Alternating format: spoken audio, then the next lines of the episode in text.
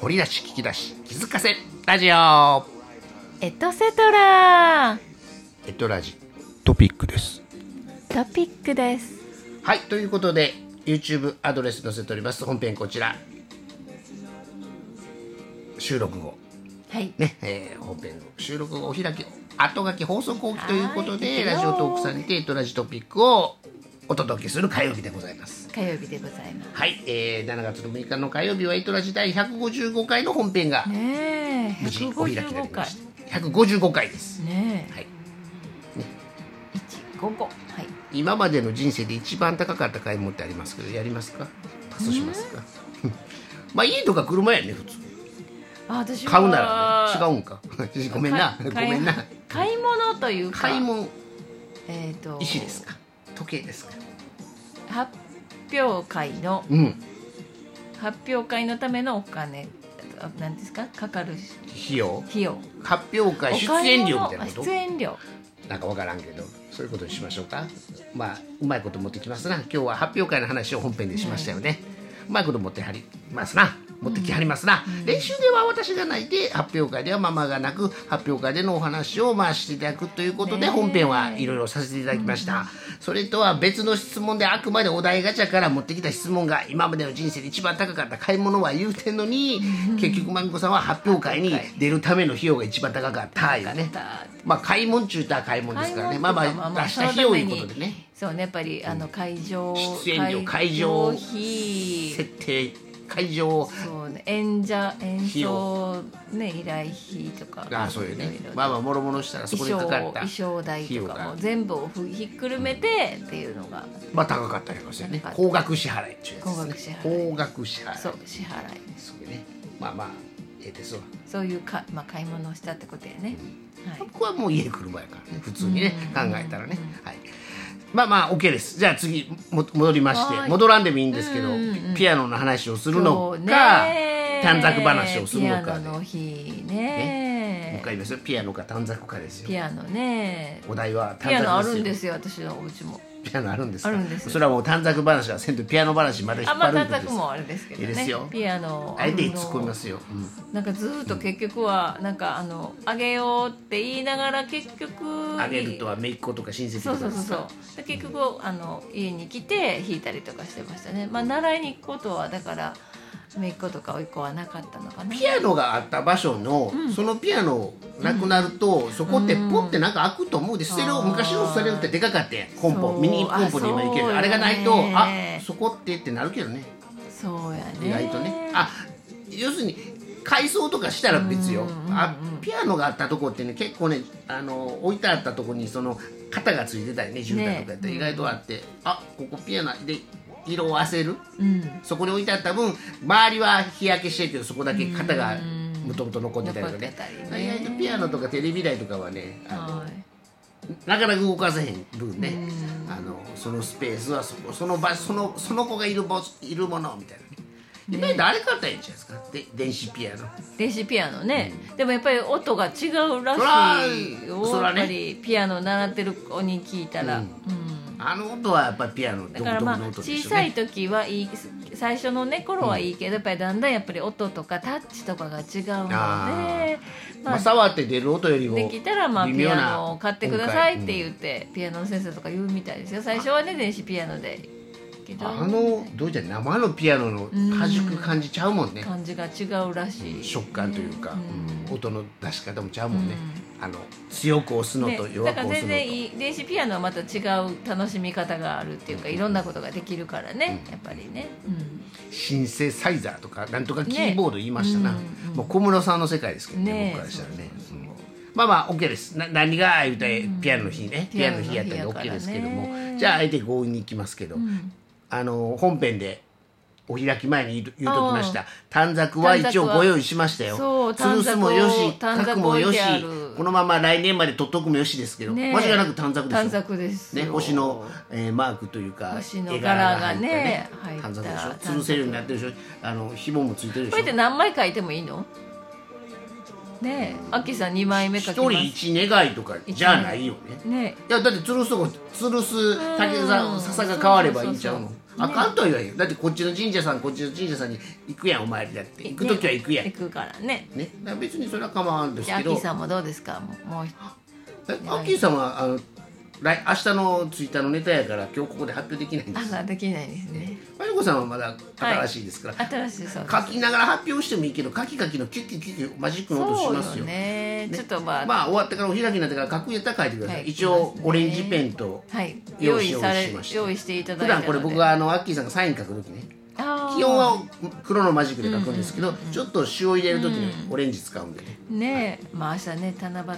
あよので、ねかったら使って一応報告神社の中に七夕神社っていうのがあるので、まあ、もしよかったら行ってみてください、えこれ七夕神社に関してはうんあの本編でも言いましたが年中七夕神社なんですそう1月8日に行っても12月6日に行っても七夕神社なんで七夕神社なんで僕はそこはそいつでこもにね願い事を、まあ、あの年次に行くのはいいと思うで年に1回なのか知りませんけどねそれは構わん、ただ僕の場合は報告神社のその本殿で、えー、秀吉君の銅像とかありますしねまあまあ報告神社普通に行きますから行きでますね立ってるでしょあの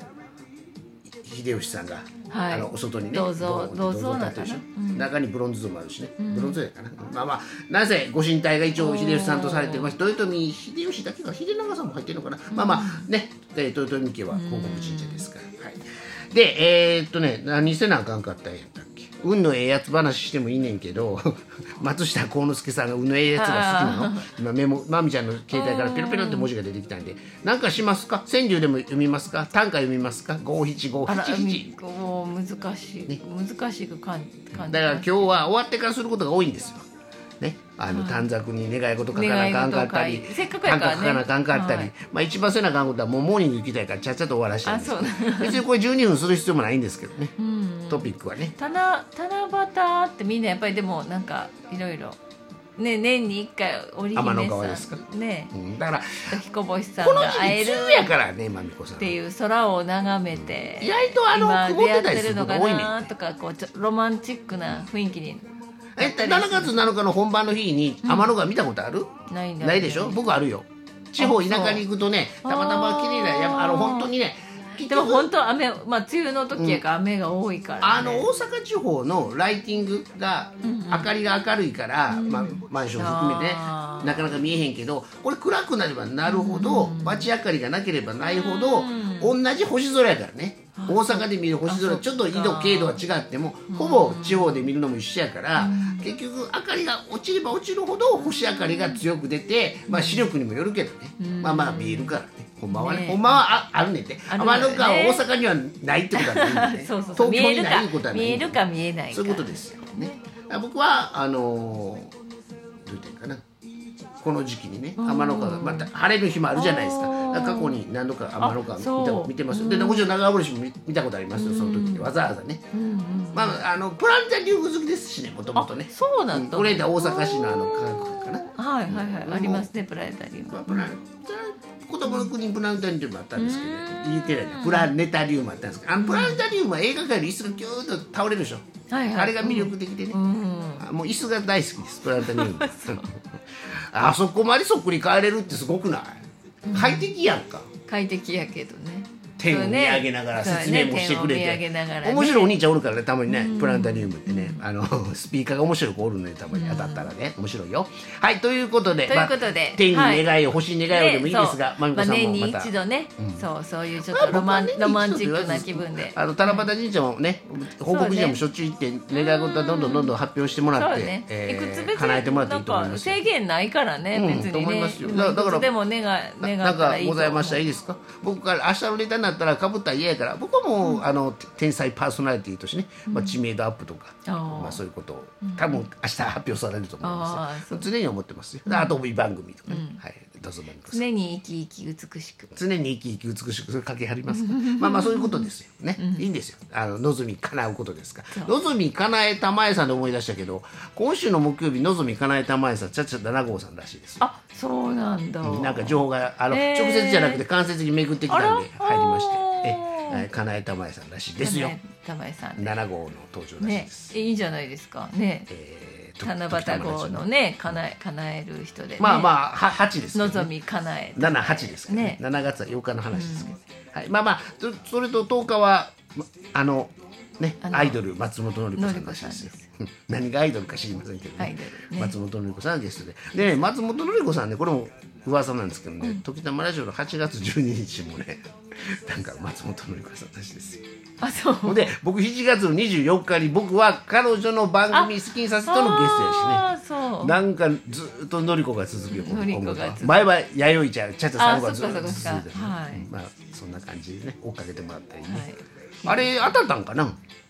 何あ ?90 分コースね。そうどなってんのよね。応募してんのにね、そまちみらこそさんちらもね。時時たまラジオじゃなくてなんだっけあれあれは M M ココネネププラス。ラスをね、うん皆 M プさラんかちょっと確認してもらって、あらちょっと私もお返事が。もう締め切り超えたよ。どそうだからねどううなってんねやろ誰か当たったのかなねえまみこちゃんを応募しはったのはね知ってますからね。はい、はいしました。はい。はい、ということで残り1、2分となりましそうたが、ね何何か、かせ千里は俳句俳句ね急にやっぱりねねなかなかね、七たた七夕ややったらご存知ですね七夕や夕の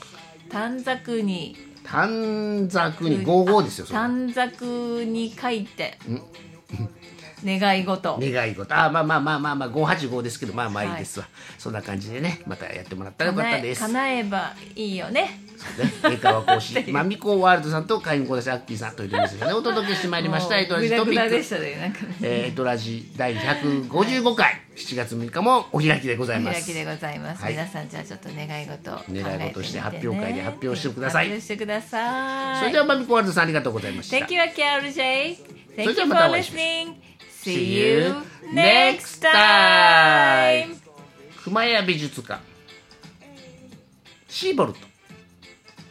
ピアノの日